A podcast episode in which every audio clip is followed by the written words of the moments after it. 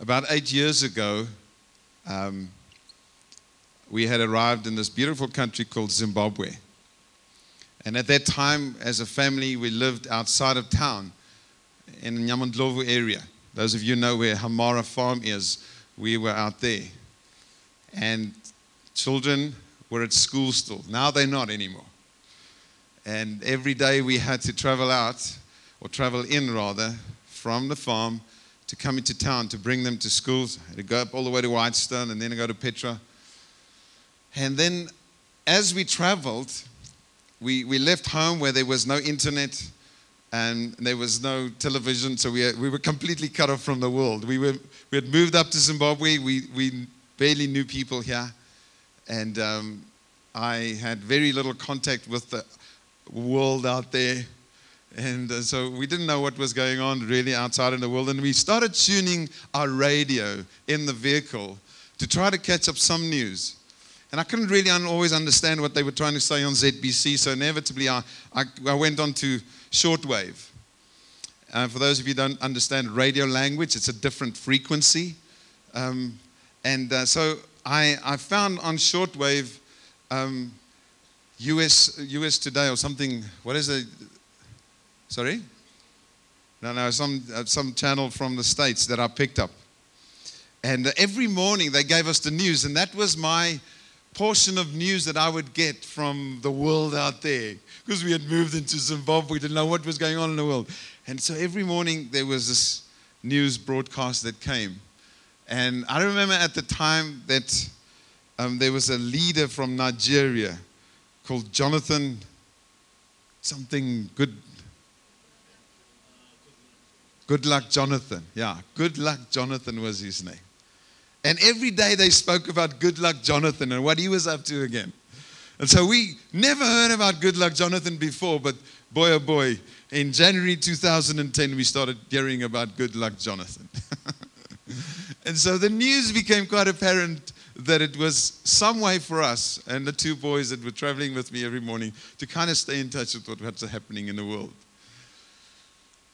Before that, for 2010, I'd also been quite aware of the news.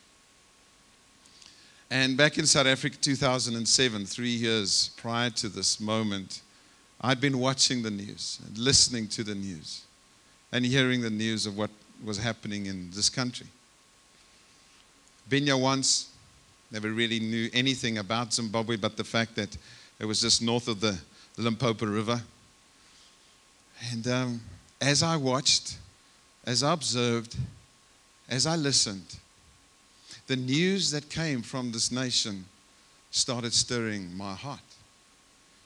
And it wasn't so much the fact that I heard something, it was something I believe that God was doing in my heart upon hearing it. And, and a long story cut short, what had transpired in listening, I'd never gone then on a reconnaissance trip into Zimbabwe to see if all the news that I'd heard was actually true. God just supernaturally then positioned us in such a way that three years later we would find ourselves listening to radio today or whatever it was from the States and hearing about Goodluck Jonathan because prior to that, God had moved our hearts to actually physically move here. This morning, as we dive into the book of Nehemiah, and the title of this message this morning is really just listen to the news. I want to ask you to take up your Bible and we're going to read through the first chapter of Nehemiah. Is that okay? And so, over the next couple of weeks, we have no idea how long this will take. But we felt stirred by God that this is a message that would be so relevant for us as a church to, to discover together, or a book and that from the book, there are things that He would like to speak into our lives corporately, but also individually. And so, this is not just a message for King City Church. I believe it's a message for us. It's a time where we need to consider the work that is at hand, that not just one person needs to be part of, but all of us. So, I want to ask you to look around and just see your fellow co workers in this wonderful experience of being used by God to rebuild what He wants to build in this nation. So we're going to read just 11 verses together. Is that right, hey? Just 11. And if you've got some device that you have, please take it up and make it of good use this morning. Um, and read uh, on the Bible, or if you have a Bible app on it, use it for that purpose. Always this Facebook and WhatsApp and all these other things. You're going to have a godly purpose for your phone this morning. Well done. If you have a Bible, the real hard copy, just follow us. Nehemiah chapter 1. If you haven't found Nehemiah, just raise your hand. Somebody will help you quickly. Jan, you're all right? okay. So let's read together from verse 1 in chapter 1. The words of Nehemiah, the son of Hacaliah. Now it happened in the month of Chislev, in the 20th year, as I was in Susa, the citadel, that Hanani, one of my brothers, came with certain men from Judah. And I asked them concerning the Jews who escaped, who had survived the exile, and concerning Jerusalem. And they said to me, The remnant there in the province who had survived the exile is in great trouble and shame. The wall of Jerusalem is broken down, and its gates are destroyed by fire. As soon as I heard these words I, words, I sat down and wept and mourned for days. And I continued fasting and praying before the God of heaven.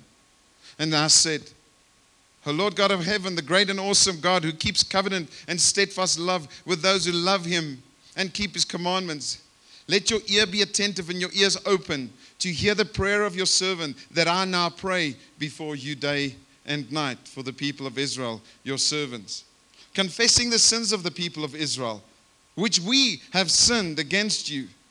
Even I and my father's house have sinned.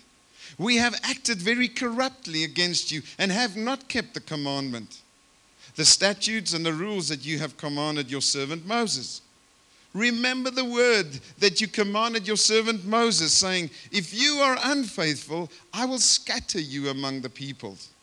But if you return to me, and keep my commandments and do them through your though your outcasts are in the uttermost parts of heaven from there i will gather them and bring them to the place that i've chosen to make my name dwell there they are your servants and your people whom you have redeemed by your great power and by your strong hand oh lord let your ear be attentive to the prayer of your servant and to the prayer of your servants who delight to fear your name.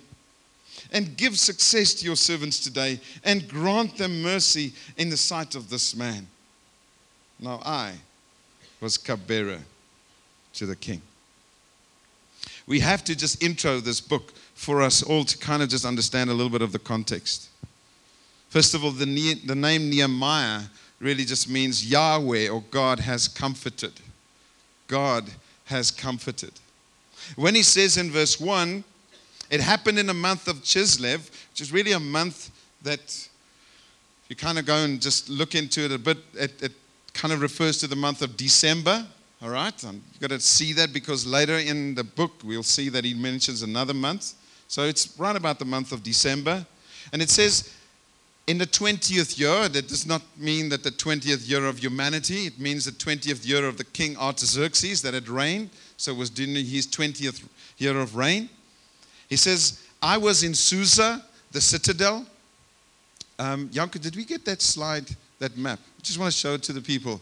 Um, just to give you some perspective of where he's talking about and what he's talking about, where he's from. And you'll see that there's this little city called Susa, and this is in today's Iran.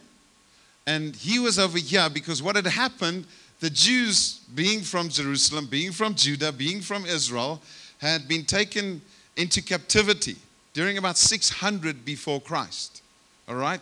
During the Babylonian Empire, guys by the name of Nebuchadnezzar. How many of you have heard of Nebuchadnezzar? It's not your neighbor, it's a guy from the Bible. All right? He had taken the, the Jews captive, and that's when a guy called Daniel was around It was about 600 before Christ. Daniel also was from the city of Susa, all right? And so Daniel and, and loads of the Jews had been taken from Jerusalem to this place, and that's where they were kept. And the Babylonian Empire eventually fell because the Persians were stronger than them. And during Nehemiah's time, this king Artaxerxes was a Persian king. All right, so we've had the Babylonian Empire. I know that a lot of you love history, so you're going to take notes of all of these and, and get the spelling correct of Artaxerxes and Nebuchadnezzar and all those things. But the point, just simply, is just to help you understand a little bit of context. So, Nehemiah is a Jew. He was probably born in exile because this happened. The Jews were taken captive and moved to Babylonia. You see Babylon over there? And this Susa was, was by the way, was a summer, um, it's summer, yeah, it's no, it's a winter residence of the king. So the king, for winter's sake, you know, obviously for better weather, I don't know, he went to Susa. The point is, they were moved that side, and Nehemiah finds himself in the palace of a king as a Jew serving a Persian king. He's actually in captivity still. And so he receives this message whilst he is in Susa. King Artaxerxes, as I said, was a king of the Persian Empire, an empire that ruled the known world after the fall of the Babylonian Empire. The one empire was instrumental in the capture of the Jews and the exile of them. And then this empire, the Persian Empire, became the, the instrument in God's hand to actually let them return to Jerusalem and to Judah. So um, Nehemiah was then born during this time, and his job, as it says here, the very last sentence in chapter 1, is he was a cupbearer. It means that he would have tested the food and the drink that was about to be offered to the king. So it's kind of like a risky job, isn't it? These kings weren't too popular, they were quite evil. And you can imagine that that's why they had a cupbearer and people that kind of tested the stuff. But it might have been someone that obviously became quite close to the king. It seemed like that, that Nehemiah, if we read further into the next chapters, that he was kind of like quite close to the man. And, and Nehemiah was, um, was again, by God's divine providence, set up to be amongst um, a guy like that. So, a rather privileged position that he found himself in. So, this morning, really, what we want to do is just kind of stick to chapter one and just give you five things that we, and there would probably be, not probably be, definitely be many more lessons that we can learn from Nehemiah's chapter one. But I just want to give you five, all right? So that you can keep one hand free for whatever purpose that would be. Anyway, just the first one I'd love for us just to consider is that Nehemiah inquired about the welfare of others. You see that it says, whilst he was in this context that I just explained to you, then verse 2 Hanani, one of my brothers, came with certain men from Judah. So these are his people that came to Susa from Jerusalem. And he was interested to know. Nehemiah probably have never been to Jerusalem. All right? He's probably in his 30s, 40s now, and he's serving in the king's quarters, and he's asking. It says, I asked him concerning the Jews who escaped, who had survived the exile, and concerning Jerusalem. So he asked about the welfare of his people. He had heard that there were people from Jerusalem around, and he wanted to know, he genuinely was interested to know, hey, what's happening with my people? And then the beautiful thing is that he doesn't only ask, because it's one thing to ask, it's another thing to listen. Isn't it true? Uh huh. How many of us ask and we kind of just leave it there? It's like, how are you doing? And, and the person is telling us exactly how they are doing. We're like, oh, seriously? And I don't know what they said. Or I didn't listen to anything that was communicated. We're so used to somebody saying, I'm fine, thanks, that we assume they're going to say that. The moment they say, No, I'm not well, we, we don't know what to say. Because we're so programmed to just say, It's good to hear that. You're fine. It's good to hear that. When they say, I'm not fine, I, oh, what do I say now? I don't have anything to say. At least we heard that they're not fine. The problem is we often don't. They say something different to what we expect they will be saying. And firstly, we, we don't know what to say. Or secondly, may, may not have even listened to what they said. Nehemiah is genuinely interested in them. He's not only asking, Hey, how are my, my people doing in Jerusalem? He's genuinely interested because he's listening to what really is happening. And there's ample proof that he was listening. Question we need to ask ourselves is do we actually listen? Are we genuinely interested when we ask people how they are? I'm sure that you would know how you are doing this morning. I trust you are able to say, whatever it is, maybe it has been tough for you. Start of the new year, I don't know, for various reasons, it may have been quite, quite a thing. So you will be able to possibly say, Yeah, I'm, I'm doing so and so. But how many times do we actually know how others are doing? Do you know how perhaps somebody else in this meeting, apart from your spouse or a friend that's very close to you that you had contact with during the week, have you actually stopped to just listen to how others are doing? And I think as a church, this is where God is using Hananiah. Hananiah was the brother of Nehemiah, it says.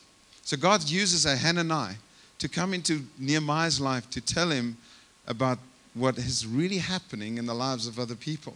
And God brings Hananiahs into our lives to inform us of what really is happening somewhere else. Are we open for the Hananiah to come and to just take some of our time?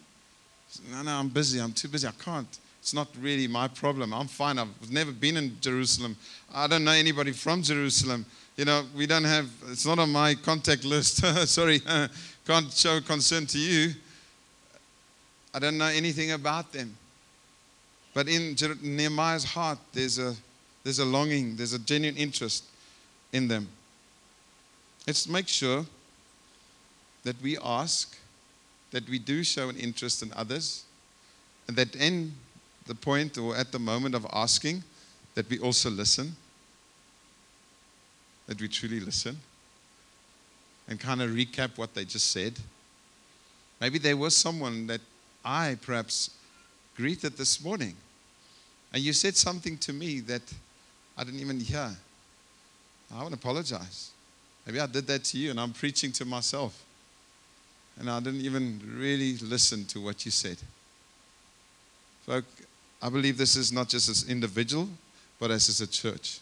We can live in this community, and the community, community can shout out the condition that they're in, but we are not actually listening. We're just fine to come and meet on a Sunday morning and be happy. This is great. I mean, there's some fans. Air conditioners would actually be better, but it's fine. We've got lovely screens. It's, some of us have got soft seats, and um, you know others are battling in the plastic ones. Praise the Lord. You guys are hardcore. So I honor you. Well done. By the way, there are some open ones in the front. Um, the point is, we can become so comfortable being cupbearers to the king and just have this cozy little job. And when Hananiah comes and informs us about what really is happening in, in Bulawayo or in Zimbabwe, we're like, oh, yeah, whatever. Or I really ask, but I do not show any concern because I'm not actually listening. Let's listen. Let's, let's show a genuine interest in people. We're not here just to do our thing, we're here to listen. The second thing that I notice is, is for me quite crucial for us as a church to understand is that Nehemiah not only listened, but he was moved and concerned by what he heard. We see it clearly. It says he, he wept. He wept. He fasted he was greatly troubled by what he heard. What did he hear? It says that, that Hananiah's brother said to him, The people over there who had survived, they're in great trouble and they're in great shame. Jerusalem is destroyed virtually. The wall is no longer, so the wall that provides protection and security for people from wildlife, from, from attacks from the outside, is no longer. So the city is quite vulnerable and exposed. And so the people are in great trouble and they, they're in great shame. They're like, oh, Makes you think of that story of the son that wrote to his dad, um, you know, I was away from home and money ran out. So he writes, No man, your son, or no, no fun, no man, your son. Dad, dad writes back, So sad, too bad, your dad. It's like, all right, Nehemiah, he hears about this and like, oh, that's a pity. That's really troublesome.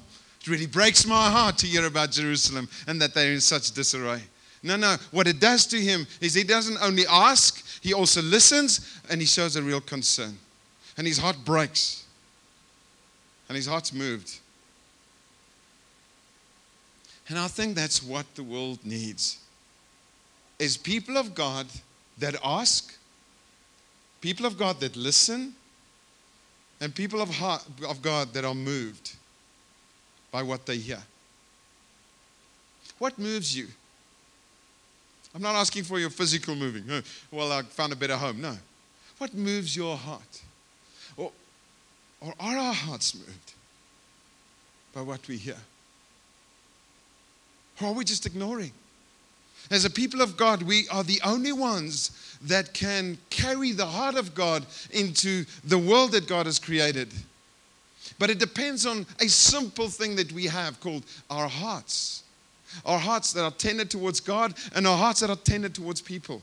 And as we launch into this season again called 2018, and it's a new term, and it's like, wow, exciting, and, and things have kind of changed and promising to change in this nation, and hopefully will change. And are we becoming content with that and ignoring the cries of people that are genuinely in trouble and living in great shame? And it's people without God that will be in that situation. People who have no protection around their hearts, that have never understood the true love of Jesus, and their lives are in disarray. And actually, they're in great trouble, and shame persists. There are many women that are in great shame because of what men have done to them. Are we ignoring those cries? because we're okay? Are we willing to listen and say, God, I constantly hear there's a radio this morning. That's why, by the way, forgot about this little instrument. I just brought it here to illustrate to us that there's news constantly being broadcast. Every day. Every day there's something that is being shared. And you don't have to turn on the physical radio here in front of you. This is a radio for those of you who've never understood what this could be and it broadcasts news and all sorts of other things if you tune it to a certain channel. But if our hearts are tuned to, to the, the voice of God and, and heaven speaking to us, we will hear, as a Hananiah came to speak to Nehemiah, we will hear Holy Spirit speak to us and say, Can you see that? I want you to help there. Can you see this one? I want you to contact them. Can you see this? Can you do that? And our hearts are like, God, Holy Spirit, won't you help me to not only ask, not only listen, but also respond? And as a people of God, we are called to live like this. As much as people have listened to you, how many of you, and you don't have to raise your hands, how many of you, us, have not so often have asked people or shared with them the condition of our hearts and our souls and our lives? If only others would know. If only others would know. And we like afterwards, nobody was around. Nobody cared about me. But yet there were those people that truly often would come and, and show an interest in us and in our lives and, and reach out. I know that there was a, a school friend that showed a concern for my life. And after I got saved and I, I gave my life to Jesus, she shared with me the story of how when I was in my last year, final year at school, she prayed for me. She cried out to God for me. She heard about my state, my life, while just observing me. And she cried out to God for me. And I believe God is calling us as a church to cry out and do as we hear the stories of people's lives being broken down And this city is full of that. This nation is full of that. This world is full of that. The Message Bible says that that very line where it says in great trouble and shame, Message Bible, which is often just a very free translation, just helps us understand things a bit easier sometimes. It says, they're in bad shape and the conditions are appalling. There are many stories of people that are moved by what they hear. Last year, when Sumin and I had the privilege to be in the city of Doha, Qatar, I was asked to just preach in the church. And I had the privilege of sharing stories of people from Zimbabwe, from this nation, whose hearts were moved by what they saw and how they responded. And I, I was overwhelmed with people coming to me afterwards and just appreciating hearing the stories of people like you. People like you who live in a nation where many of you could have perhaps lived somewhere else. But something moved you to still stay. Something moved you to still be involved in what God has called us to be doing in this nation. And I want to honor you. I don't want to just come and kind of, with all due respect, lick your wounds and sympathize. We're all here because God has moved us. God moved my heart nine years ago in an amazing way. And, and I just honor him for it, to be able to be involved in people's lives like I am today, because he moved us. Not just physically, but he moved our hearts. And that's what God constantly wants to do. I want to share with you just one simple example. We, we live in a city where God wants to touch people's lives, and he uses people to touch people. And so, some time ago, we together with Yanku and the young people, we realized that so many times when we have the young people getting involved in, in debrief and in the lives of, or in the youth, that so many of them, for various reasons, I understand that they move off. And we're starting to sit with a gap of, of 20 to 25 to 28 year olds not amongst us. And many people find themselves moving away, and praise God, many of them want to come back. But we don't have many young people in that, in that age bracket that can be mentors and, and just help other younger people be guided through their lives. And we said, God, we, we trust you that actually we have a couple of guys, but we don't have too many young ladies. We trust you that somehow, we didn't use these words, but in the context of today, we trust that you will move someone, their heart. And so, long story short, we, we have this brilliant relationship with a couple down in South Africa called Kenny and Maureen LaRue that many of you have met. And Kenny, one day we were sitting in our house and we were talking about just God is doing. And he said this to us. He said, You know what? I often travel to Canada and there's a church that I know, and there's a lady actually there in that church. Her heart's moved for Africa. God's moving her heart for Africa. Something about Africa has gripped her heart. We're like, Kenny, we've never told you this, but actually, in the life of the young people here at, in Bulawayo, we're actually looking for a young lady that could come and serve and just be part of what God's doing here to help us with the work towards young people particularly a young lady. And so that was February last year. And God, just by His incredible providence, have continued with this work of moving and stirring and ordering the, foots, the footsteps of the righteous. And so this morning, that young girl whose heart has been moved, we can gladly say to you, she's on her way here. She'll be moving next month. But we have her parents with us. They've come ahead because they'd love to see more about Africa and then obviously more about Bulawayo. And so, well, it's. Neil and just learn, please want you to stand.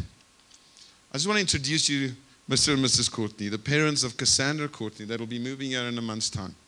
And they've made the effort to come across. Thank you very much. Bless you guys. Thank you so much for making the effort to come and just see. Not for your daughter's sake only. I know it's more than that, but for the kingdom's sake. And there's something beautiful. I've, I've been to Canada once. Yeah, hey, Janelle. Um, and, uh, but I, they come from a place called Terrace. It's right, British Columbia on the, on the west coast side of, of Canada. I mean, we had to go Google it to find it, to realize that they actually are a place. There's a place like that. I needed to believe them. But um, it's just great to be seeing, seeing how God moves people's hearts for the sake of the kingdom. And I want to encourage you that it doesn't require a physical move for you to be moved by God. You can be moved by Him to love your wife the way that you need to love her and serve her. You can be moved by God to serve in your workplace the way that you need to be serving. And so, folks, this morning, and as we continue to journey through the book of Nehemiah, please allow God to move you. Don't become complacent where you are and just say, I'm happy. I, am a cupbearer to the king. I'm okay. Yeah, don't rock my world. Nehemiah's world was rocked. And we'll see how God provided for him to move and go and help. But firstly, there was a response in his heart that said, I don't only ask, I listen and I respond. And it breaks my heart what I hear.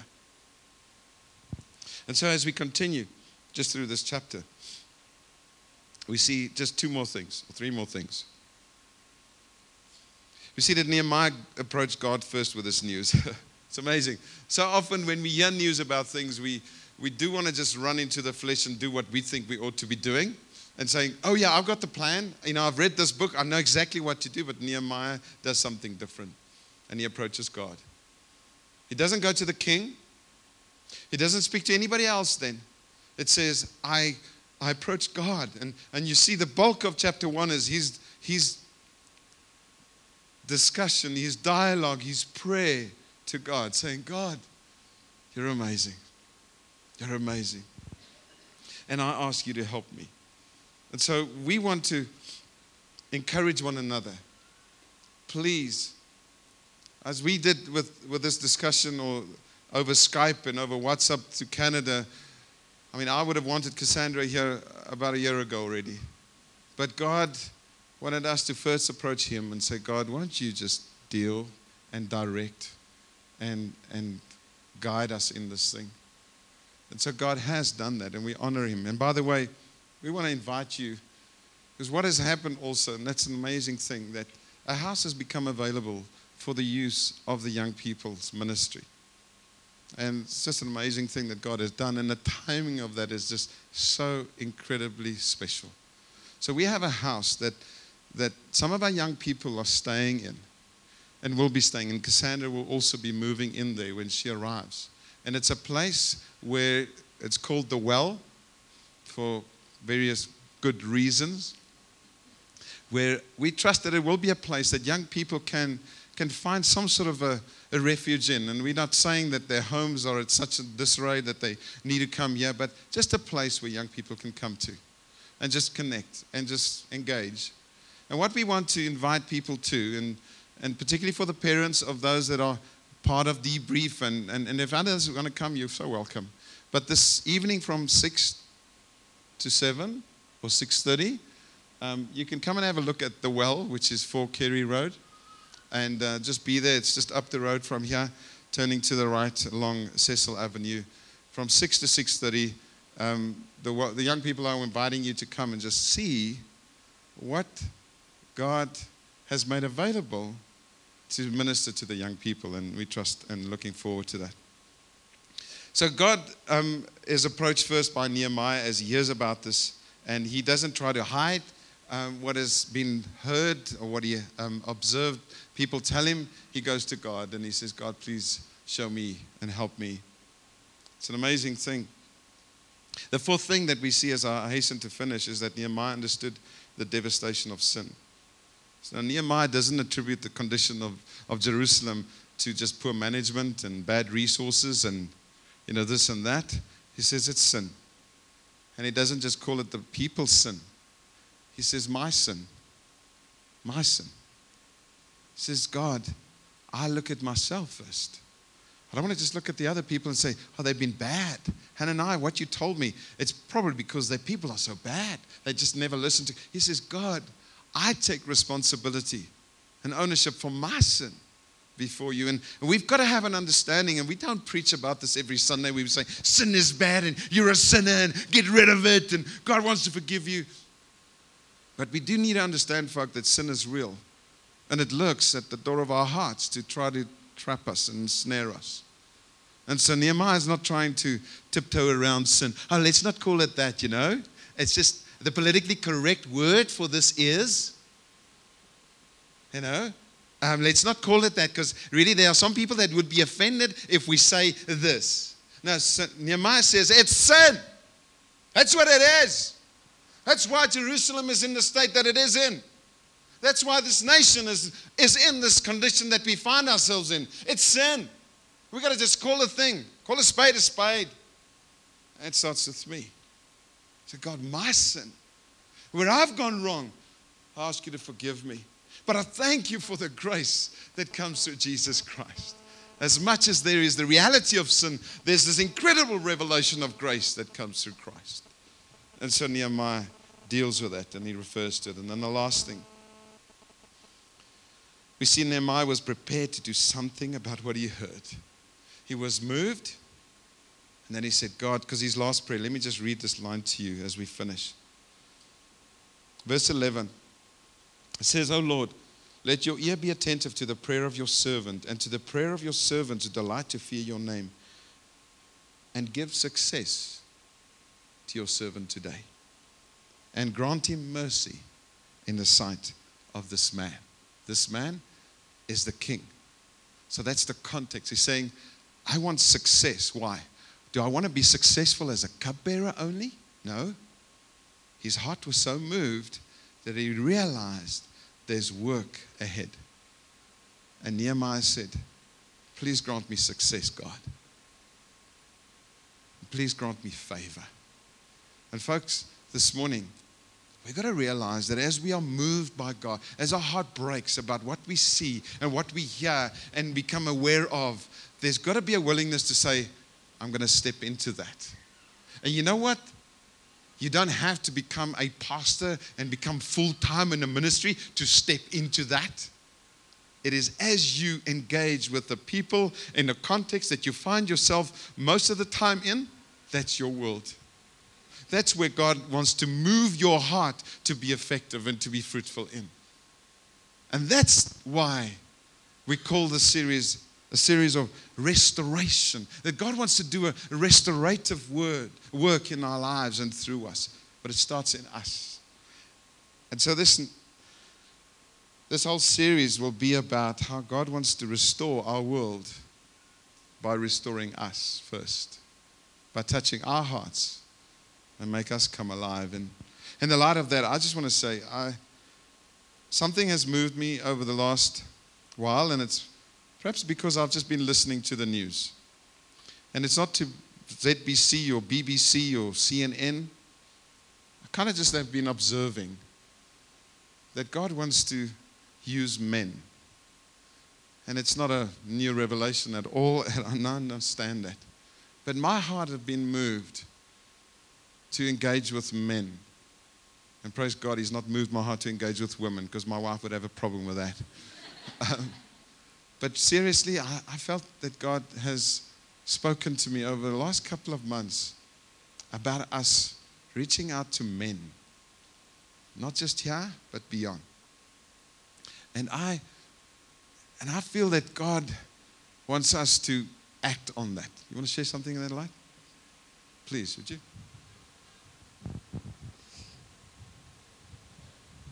Hello, everyone. I just want to say it's so wonderful to be with you all and to be in the presence of God with you this morning. Um, I was given a scripture, set of scripture verses this morning when I was reading, and, and I really think it's in line, so I'd like to share them. It's found in uh, Haggai chapter 2, verse 3 to 9. It says, uh, Who of you is left who saw this house in its former glory? How does it look to you now? Does it not seem like nothing? But now be strong, declares the Lord. Be strong, all you people of the land, declares the Lord, and work, for I am with you, declares the Lord Almighty. This is what I coveted with you when you came out of Egypt or the world, and my spirit remains among you. Do not fear. This is what the Lord Almighty says In a little while I'll once more shake the heavens and the earth, the sea and the dry land. I will shake all nations, and what is desired by all nations will come, and I will fill this house with glory, says the Lord Almighty. The silver is mine, and the gold is mine, declares the Lord Almighty. The glory of this present house will be greater than the glory of the former house, says the Lord Almighty. And in this place I'll grant peace, declares the Lord Almighty. Thank you so much, Neil. I'm so incredibly supportive of what God is stirring amongst us that there's a work to be done. And I, I know that God calls men and women into various things. But just from where I am standing at the moment, I feel that God wants to challenge us as men that there's a work that He wants to do in us and a work through us. And I don't want to start with too many things and try to keep people busy. But as I've been praying about I really feel that God wants us to create a moment where men can come together. And uh, apart from the normal life groups that will be taking place during the week, uh, week nights, um, I want to invite men um, for a time that I want to call Man Up. Just a simple thing that I've stirred, felt stirred in my heart is God's saying, I want men to man up. And, and you can do that for both women as well, by the way. It's a cross gender thing. But particularly for men, just want to have a time where we can talk about manning up and not, not criticizing any of the men for what you're not doing and doing or whatever, but just growing together of what it is that God is calling us to be responsible to before Him.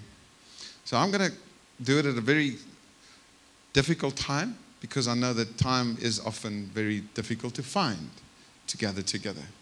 And one of the reasons why we call it man up is that you're going to have to man up to get up at whatever time to be ready at 5 a.m. to 6 a.m. Just an hour where I'd love to have whoever wants to come. So at the moment, we're going to do it at my house. It's 16 Clare Road from Friday mornings, 5 to 6, the time of man up. And um, we're going to start this Friday and um, have the time together. We want to go away for a bit of holiday after next week as a family. So I want to do it before we go. And then once we're back, we'll carry on with it again and see how often we can do it without putting a major burden on guys to man up. So getting up and being ready at five is, hey man, you got to get up to be there. Um, excuse the pun, but it's just a simple way that we want to try to create a moment for us as men to grow together. So it's open for anybody that want to come. And I want to ask just in that that that we'll realize that there's a work of God that He wants to do, not just for men, also for women, and, and that as a church we can grow together and, and taking up the responsibility that we have before Him. I want to say finally, there's so much that we're going to learn together from Nehemiah. I want to encourage you to go read it and go study the book. Of dive into it and kind of take it apart and dissect it and read up about Nehemiah and kind of grow together with us in this and not just depend on the preachers on a Sunday. Is that okay? Let's, let's, let's journey through, through the book of Nehemiah together and let's allow God to stir our hearts for what He wants us to do as individuals and as a church together at this time. Thank you, God. May I finally ask just something very practical? One of the real things that we need to just do on a Sunday is to serve one another with coffee and tea. Uh, we have a genuine need for more people to get involved in that. I'm saying people of all genders. And we've traditionally fallen into this belief that it's just for women, but it's something for all of us. And we're going to go to a time now where we'll benefit from the service of others who are helping us to enjoy a cup of coffee and tea. But uh, we need more guys and more girls to help us. So please, could you also not just ask where you can help, Won't you listen to where you can help and also won't you act on where you can help? Is that all right? That's just one area. That's just particularly this morning I want to mention it. But let's pray. Lord, the word restoration is so huge because it implies that there is work to be done. But the work that needs to be done can only happen when there's a work done in our own lives first. And we want to live and build beyond ourselves, God, as we read from the book of Nehemiah. But I pray this morning, Holy Spirit, that you will help us to allow you to work in us. So often we place the emphasis on the work out there that needs to be done. But Lord God, there's a work in us first that is required. And I pray that you will help us with that. And so, Holy Spirit, this morning we thank you for the way in which I believe you've spoken to us and how you've stirred our hearts for the work that you've called us to. Help us to be prepared to allow you to work in us and also to work through us. Jesus, I pray. Please allow us to allow you, Lord God. Help us, Lord, to allow you to work in us. Even right now, as we sit before you, we pray, Holy Spirit, here I am. Work in me. Do the work in me that you want to do so that the work through me can take place. As we go from your Holy Spirit, I pray that we will go with this expectation This expectation, Lord God, to see you work in us.